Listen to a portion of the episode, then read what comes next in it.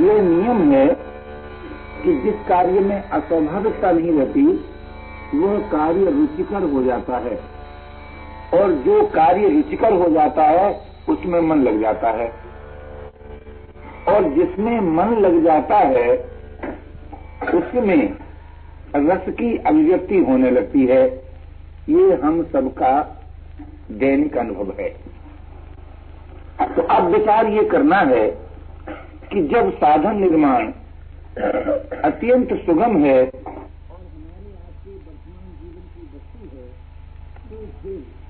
हम साधन निर्माण क्यों नहीं करते?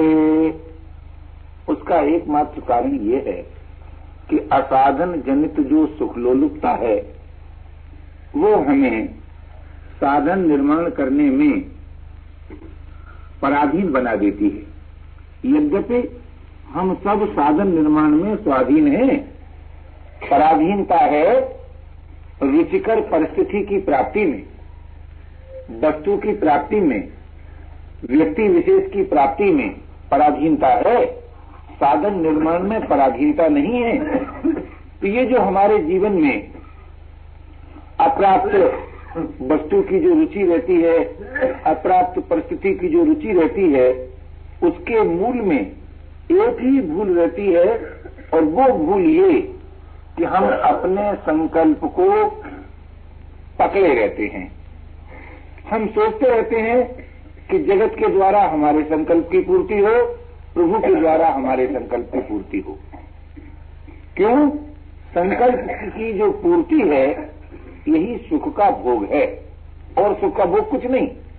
यद्यपि यद्यपि एक भी व्यक्ति समस्त विश्व में ऐसा नहीं मिलेगा जो ईमानदारी से ये कह सके कि मेरे सभी संकल्प पूरे हो गए।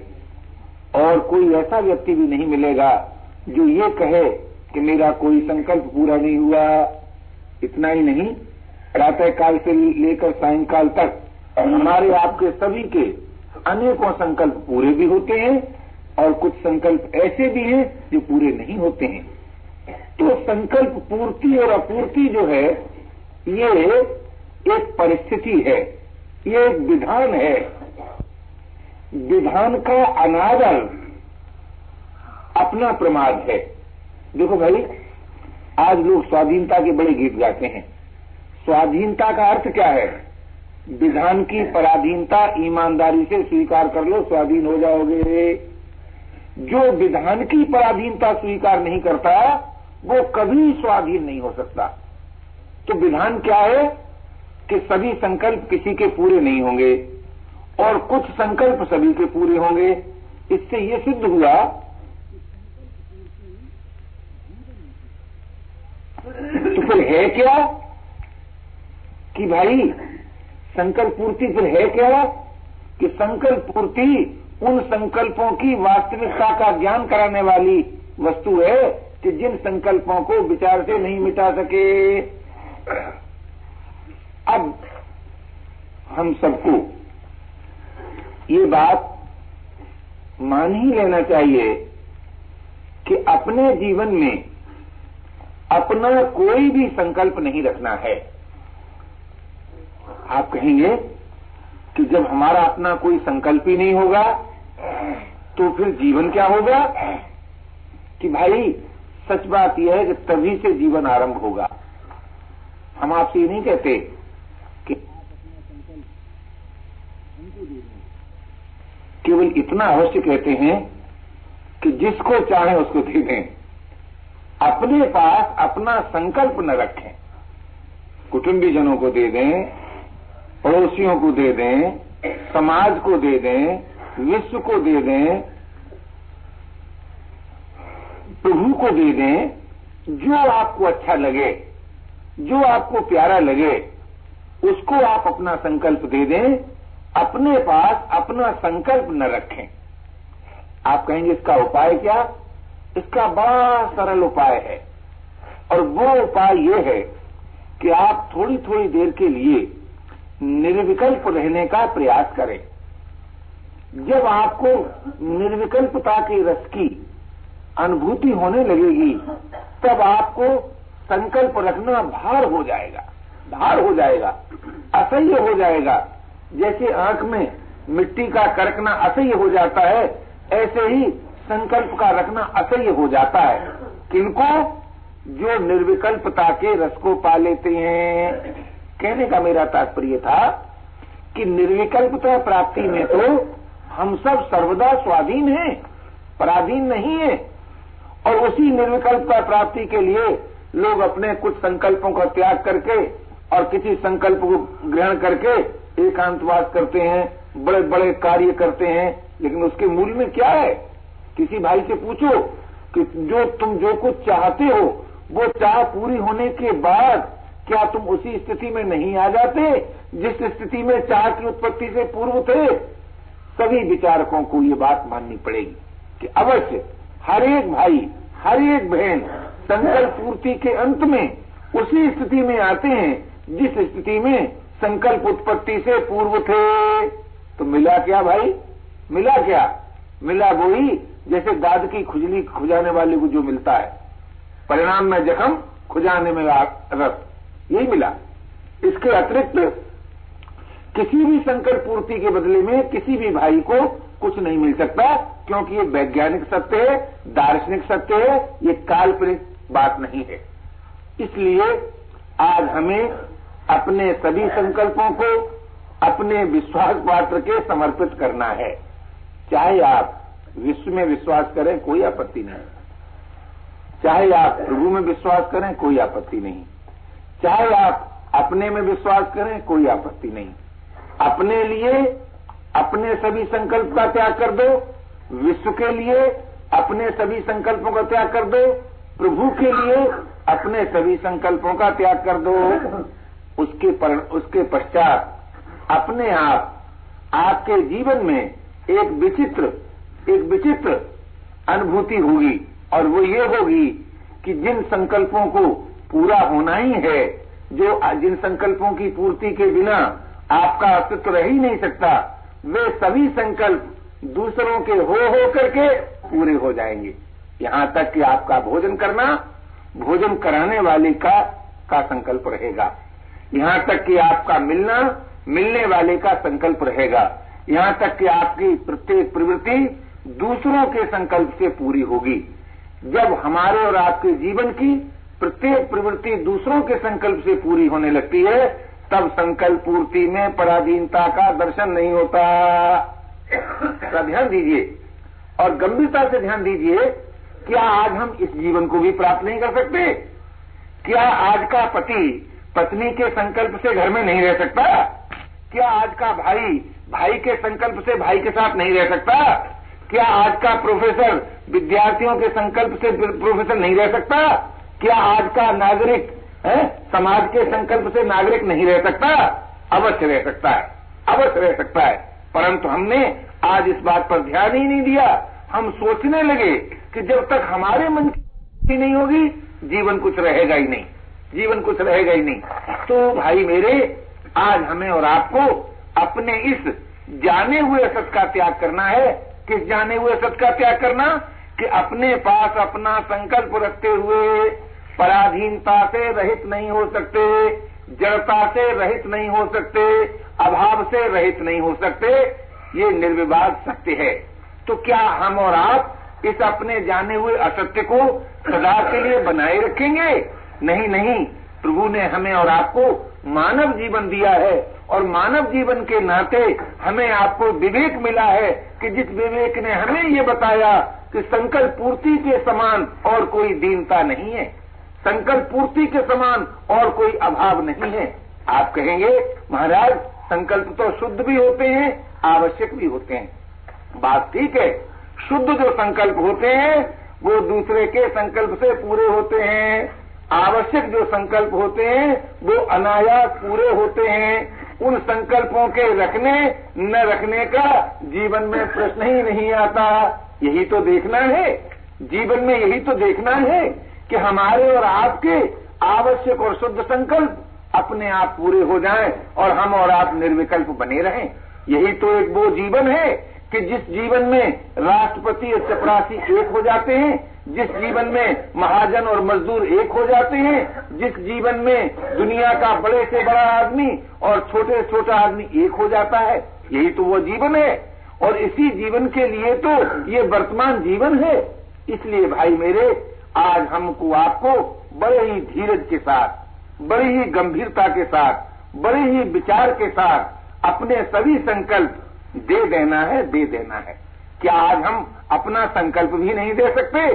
तो जरा सोचिए, फिर दे ही क्या सकेंगे? क्यों? और तो अपने पास कुछ है ही नहीं। आप विचार करके देखो, जिस किसी वस्तु को आज हम अपना मानेंगे, वो वस्तु विश्व भगवान की है, वो समाज की है वो व्यक्तिगत नहीं है तो समाज की वस्तु को देना क्या देना होगा? हमारी वस्तु अगर कोई हम में है तो केवल यही मालूम होती है कि हम अपना भी कोई संकल्प रखते हैं। हम अपना भी कोई संकल्प रखते हैं। इसलिए भाई, आज हमें और आपको अपना कोई संकल्प नहीं रखना है। आस्तिकवाद को जिस समय वो अपना संकल्प नहीं रखेगा, उसे स्वतः प्रभु के संकल्प पूर्ति का अनुभव होगा। भौतिकवादी जब अपना संकल्प नहीं रखेगा तो उसे स्वतः समाज के संकल्प की पूर्ति का अनुभव होगा अपने प्रत्येक जीवन से, अपने प्रत्येक चर्या से। ये उसे भास होगा कि ये जो मेरी चर्या है, ये तो समाज के संकल्प की प्रतिक्रिया है, प्रभु के संकल्प की प्रतिक्रिया है, अथवा ये स्वतः अपने आप हो रही है। इन तीन दृष्टिकोण में से कोई एक दृष्टिकोण का अनुभव प्रत्येक भाई को हो सकता है, प्रत्येक बहन को हो सकता है। किंतु कब? जब हम सत्य के संगी बने, तब आज तो सत्संग के नाम पर व्याख्यान दिया जाता है। आज सत्संग के नाम पर गुरु बनकर के बात कही जाती है, नेता बनकर के बात कही जाती है आज सुधार के नाम पर शासक बनने की बात कही जाती है। पर भाई, मानव सेवा संघ की नीति के अनुसार कोई भी मनुष्य ऐसा नहीं है जो अपना गुरु नहीं है। कोई भी मनुष्य ऐसा नहीं है जो अपना नेता नहीं है। कोई भी मनुष्य ऐसा नहीं है जो अपना शासक नहीं है। आज हमसे अगर कोई असावधानी हुई तो यही हुई कि हमने अपना गुरु बनना छोड़ दिया, दूसरों का गुरु बनना स्वीकार कर लिया। हमने अपना नेता बनना छोड़ दिया, दूसरों का नेता बनना स्वीकार कर लिया। हमने अपने पर अपना शासन नहीं किया, दूसरों पर शासन करने लगे। इस भूल का परिणाम ये हुआ है कि हमारे जीवन में सदैव दूसरों के कर्तव्य का ध्यान रहता है, अपने अधिकार का ध्यान रहता है। मेरे भाई, जरा सोचो तो सही कि वो भी हमारा अधिकार जो दूसरे का कर्तव्य न हो, और वो भी हमारा कर्तव्य जो दूसरे का अधिकार न हो। जब हमारा कर्तव्य दूसरे का अधिकार है तो दूसरा हमसे अलग हो ही कैसे सकता है? हमारे उसके बीच में भेद रह ही कैसे सकता है? कदाप नहीं रह सकता। जब दूसरे का कर्तव्य ही हमारा अधिकार है तो अधिकार पाने में हम स्वाधीन हो ही कैसे सकते? कभी नहीं हो सकते। किंतु आज हम अपने अधिकार सुरक्षित रखने के लिए क्या नहीं करते हैं? वो भी करते हैं जो करना चाहिए किसी दृष्टि से। वास्तव में तो नहीं, कुछ नहीं करना चाहिए। वास्तव में तो कुछ करना नहीं चाहिए अपनी अधिकार पूर्ति के लिए। किंतु परंपरा प्रथा के अनुसार कुछ करना भी चाहिए, वो भी करते हैं और वो भी करते हैं जो नहीं करना चाहिए, जो नहीं करना चाहिए। तो भाई, ये जो अधिकार लालसा है, ये आपके द्वारा आपकी पूर्ति नहीं हो सकती। आज तक बड़े से बड़े आदमी के जीवन को आप सामने रखकर सोचिए, सभी संकल्प जब किसी के पूरे नहीं हुए तो एक हमारा अधिकार है, ये भी तो संकल्प ही है ना भाई। ये तो संकल्प ही है ना। हमारा क्या अधिकार है, हम आपसे पूछते हैं हैं? अगर सूर्य देवता ये कहे कि हमारा ये अधिकार था कि हमने तुमको आँख दी, लेकिन तुमने दी हुई आँख का गलत उपयोग क्यों किया? है? अगर पंचभूत ये कहें कि देखो, हमने तुमको शरीर दिया था, लेकिन हमारे दिए हुए शरीर का तुमने गलत उपयोग क्या क्यों किया? आपके पास उत्तर है? आप कुछ उत्तर दे सकते हैं? अरे जिसने हमें सब कुछ दिया, उसने आज हमारे ऊपर कोई अधिकार लालसा का विधान नहीं लगा दिया। है? बोलने की शक्ति दी, सुनने का ज्ञान दिया। सत्य बोलना चाहिए, ये ज्ञान भी दिया। मीठा बोलना चाहिए, ये ज्ञान भी दिया। और हमने, उसी दाता के सामने, उसी दाता के सामने, उसी की दी हुई वाणी से झूठ बोला, कटु बोला। लेकिन अगर वो अपना अधिकार मानता महाराज तो जिस समय झूठ बोलने का संकल्प हुआ, उसी समय वाणी रुक जाती। लोग कहेंगे, ऐसा विधान होता तो बड़ा सुंदर होता, कोई झूठ बोल ही नहीं पाता। लेकिन जरा सोचो तो सही, ऐसा विधान बना देने के बाद तुम्हें बोलने का रस मिल सकता था। मिल सकता था। तुम बोलने की शक्ति का सदुपयोग स्वाधीनता पूर्वक कर सकते थे। आपको मानना पड़ता, नहीं कर सकते। जब तुम नहीं कुछ ही नहीं कर सकते तो तुम्हारा अस्तित्व होता। और जब तुम्हारा अस्तित्व नहीं होता तो तुम्हारे और दाता के बीच में जो प्रीत होनी चाहिए, तुम्हारे और दूसरों के बीच में जो स्नेह होना चाहिए, उसका रस आपको मिलता, प्रेम के आदान प्रदान का आपको रस मिलता, कदाप नहीं मिलता। इसलिए भाई मेरे, हमें इस अपनी दैनिक अनुभूति से यही सीखना है, यही समझना है कि भाई, जिसने सब कुछ दिया, उसने अपने को छिपा लिया, और और एक विधान दे दिया। और वो भी विधान ये नहीं कि आप ये कह सकें कि हम नहीं जानते हैं कि झूठ नहीं बोलना चाहिए। आप जानते हैं झूठ नहीं बोलना चाहिए। हम जानते हैं कि हमें किसी को धोखा नहीं देना चाहिए। हम जानते हैं कि हमें किसी का अहित नहीं करना चाहिए। ये वो ज्ञान उसका नहीं मालूम होता किसी ने हमारे ऊपर आकर एक, एक विधान लाद दिया है। हम सबको यही मालूम होता है कि हमारा अपना ही ज्ञान है किंतु फिर भी उस ज्ञान का हम आदर नहीं कर पाते। जो अपने ज्ञान का आदर नहीं कर पाता मेरी समझ में बात नहीं आती। वो असत का त्याग कैसे कर सकता है? और जो असत का त्याग नहीं कर सकता, वो सत का संगी कैसे हो सकता है? और जो सत का संगी नहीं हो सकता, उसके जीवन में साधन की अभिव्यक्ति कैसे हो सकती है? कदाप नहीं हो सकती। इसलिए भाई, सत्संग जो है, ये मानव जीवन का आरंभ है। और और साधन परायणता जो है, ये मानव जीवन का अंत है। तो सत्संग के द्वारा हम सब बड़ी सुगमता पूर्वक साधन का निर्माण कर सकते हैं, इसमें लेस मात्र भी संदेह नहीं है। और वो सत्संग कैसे प्राप्त होता है, उस पर थोड़ा आज विचार कर ले। मेरा अपना ऐसा ख्याल भी है, विश्वास भी है, और अगर ये कह दूँ निर्भिमनता पूर्वक की अनुभूति भी है तो इसमें कोई अतियुक्ति नहीं है। क्या? कि सत्संग के लिए किसी प्रकार के श्रम की अपेक्षा नहीं है। क्यों नहीं है भाई? जरा विचार तो करो। क्या वो भी सत्य है? जो सर्वत्र न हो, क्या वो भी सत्य हो सकता है? जो सर्वदा न हो। आप विचार करें, जो सर्वत्र है, जो सर्वदा है, वो वहाँ भी है जहाँ हम हैं। वो वहाँ भी है जहाँ हम हैं। तो जो हमसे दूर नहीं है जो हमसे दूर नहीं है, क्या उसकी प्राप्ति श्रम साध्य है? जरा विचार तो करो भैया। जो हमसे दूर नहीं है, क्या उसकी प्राप्ति श्रम साध्य है? कदापि नहीं। कदापि नहीं। तो कैसे साध्य है? कि श्रम रहित होने से। और जीवन में श्रम का उद्गम स्थान क्या है भैया? असत की कामना। आप सच मानिए। जीवन में श्रम का उद्गम स्थान है असत की कामना। असत में विश्वास, असत से संबंध, असत का दुरुपयोग। इन सब कारणों से श्रम की उत्पत्ति होती है। तो यदि हमें और आपको वास्तव में सत्संग करना है तो उसके लिए सबसे पहला प्रयास क्या होगा कि जब आपकी सुसुप्ति जागृत में बदले, उसी बिस्तर पर उसी दशा में जैसे आपको सुख मिले, जैसे आपको सुख मिले, थोड़ी देर के लिए जागृत अवस्था में सुसुप्तिवत विश्राम कीजिए। सुसुप्तिवत विश्राम कीजिए।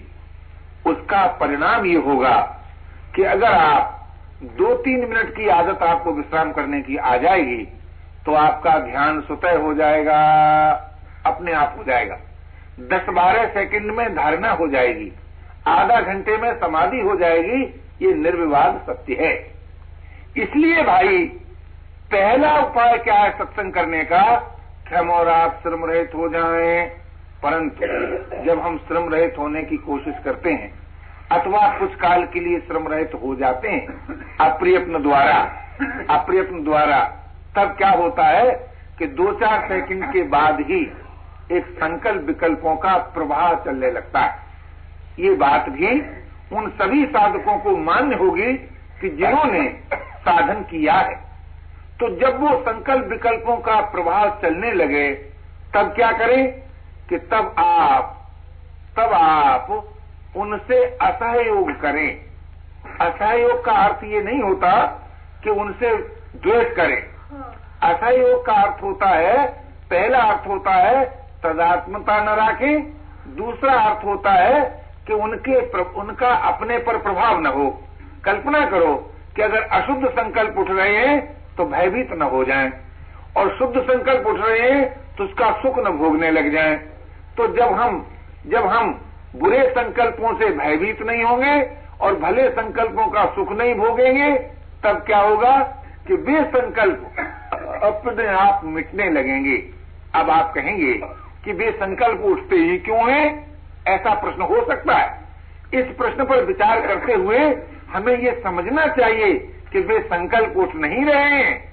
हमारे जीवन में जो संकल्प पूर्ति अपूर्ति का सुख दुख जो होता रहा है, जिसको हम भोगते रहे हैं, सुख दुख को जो हम भोगते रहे हैं, उस सुख दुख के भोग का वो प्रभाव है प्रभाव। माँ, संकल्प नहीं है। वो प्रभाव है। और वो प्रभाव प्रकट कब होता है कि जब आप श्रम रहित होते हैं, अर्थात जब आप सत्य के संगी होते हैं, तब वो प्रभाव प्रकट होता है मिटने के लिए। हमसे भूल क्या होती है कि हम उस प्रभाव को वास्तविक मान लेते हैं और ऐसा कहने लगते हैं कि हाय हाय रे, कि हमारा मन तो बड़ा खराब है। अरे पहले मेरे भाई, ये तो सिद्ध कर लो कि तुम्हारा मन है। पहले यही तो सिद्ध कर लो विचार से कि तुम्हारा मन है। जब यही सिद्ध नहीं हुआ तो तुमको पराये मन पर खराब, खराबी का एक एक लालचन लगा देना क्या न्याय संगत बात है? बिल्कुल अन्याय है। इसलिए भाई, मन न कभी खराब होता है, न मन कभी अच्छा होता है। फाउंटेन पेन न खराब है, न अच्छा है। कोई भाषा न खराब है, न अच्छी है। अच्छा और खराबी जो कुछ होती है, वो लेखक में होती है। वो लेखक में होती है। फाउंटेन पेन में नहीं होती, भाषा में नहीं होती। तो कहने का मेरा तात्पर्य यह है कि लेखक की बुराई को आप भले ही फाउंटेन पेन पर लगा दें। लेखक की भलाई को आप भले ही किसी भाषा में लगा दें, वास्तव में तो भलाई और बुराई कर्ता में होती है करण में नहीं होती। जब करण में नहीं होती तो मन करता है ही नहीं। जब मन करता है ही नहीं तो हम और आप किस न्याय से किस ईमानदारी से अपने मन को भला और बुरा बताते हैं? भला और बुरा बताते हैं, हम भले होते हैं, मन भला होता है। हम बुरे होते हैं, मन बुरा होता है। और हम भले कब होते हैं, जब सपना कोई संकल्प नहीं रखते। हम बुरे कब होते हैं, जब अपना कोई संकल्प रखते हैं। जब हम अपना कोई संकल्प नहीं रखेंगे तो सच मानिए, मन अपने आप अमन हो जाएगा। और जब अमन हो जाएगा तो जीवन चमन हो जाएगा। ये निर्विवाद सत्य है।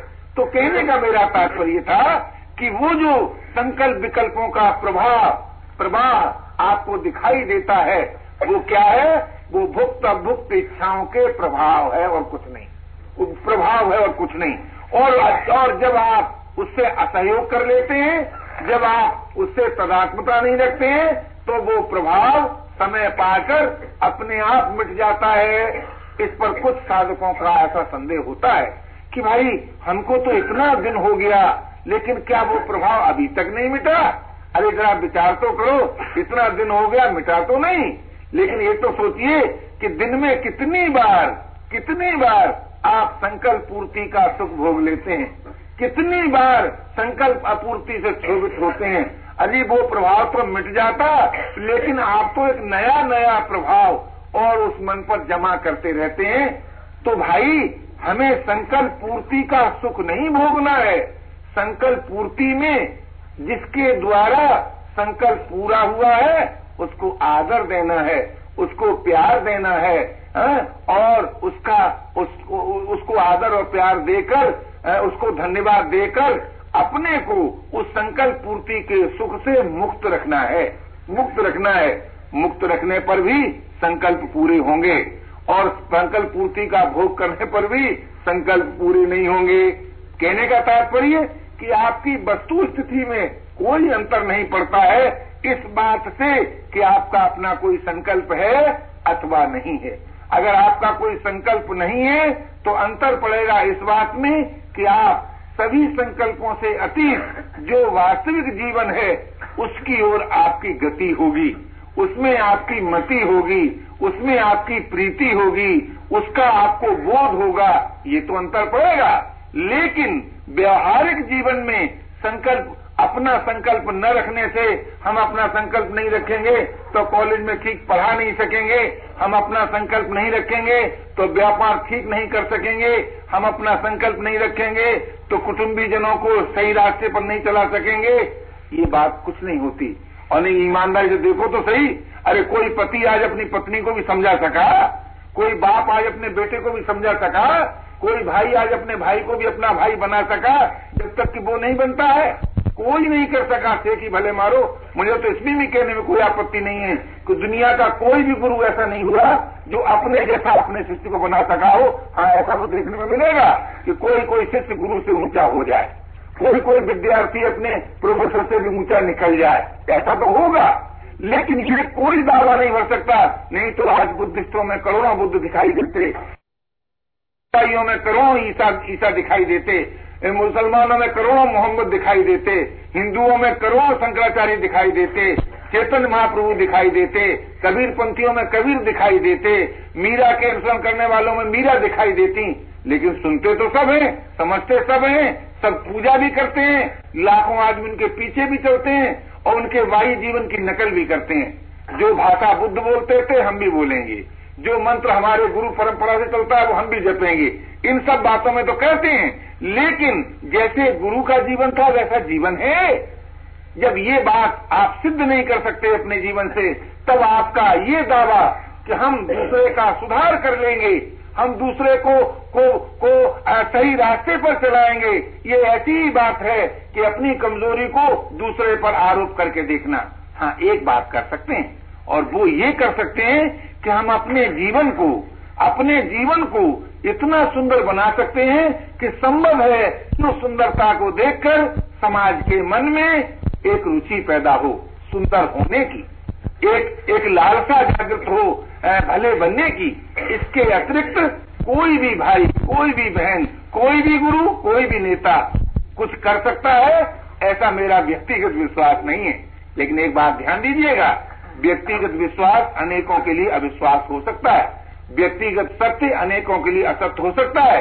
तो मेरा अपना आग्रह नहीं है कि जो बात मैंने निवेदन की वो आप मान लें, लेकिन प्रार्थना ये है कि उसको न मानकर इस बात को सिद्ध कर दें जरा जीवन से कि हमने अपने साथी को अपना जैसा जैसा चाहा, वैसा बना लिया, ये जरा सिद्ध कर दें।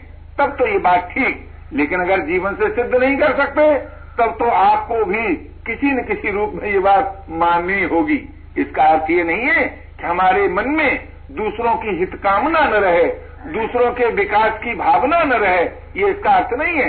इसका अर्थ केवल यही है कि अपने सुधार के द्वारा ही दूसरों के सुधार की आशा करें। अपने बिना सुधार किए हम दूसरे के सुधार की आशा करेंगे तो संभव है कि हम सफल न हो, और सफल न होने से हमें ये आघात पड़े जीवन में और कहें कि हे प्रभु, अब तू इस संसार में हमें मत रख। क्यों? क्यों? क्यों मत रख? कि जो हम चाहते थे वो होगा नहीं, हुआ नहीं, हो नहीं रहा है।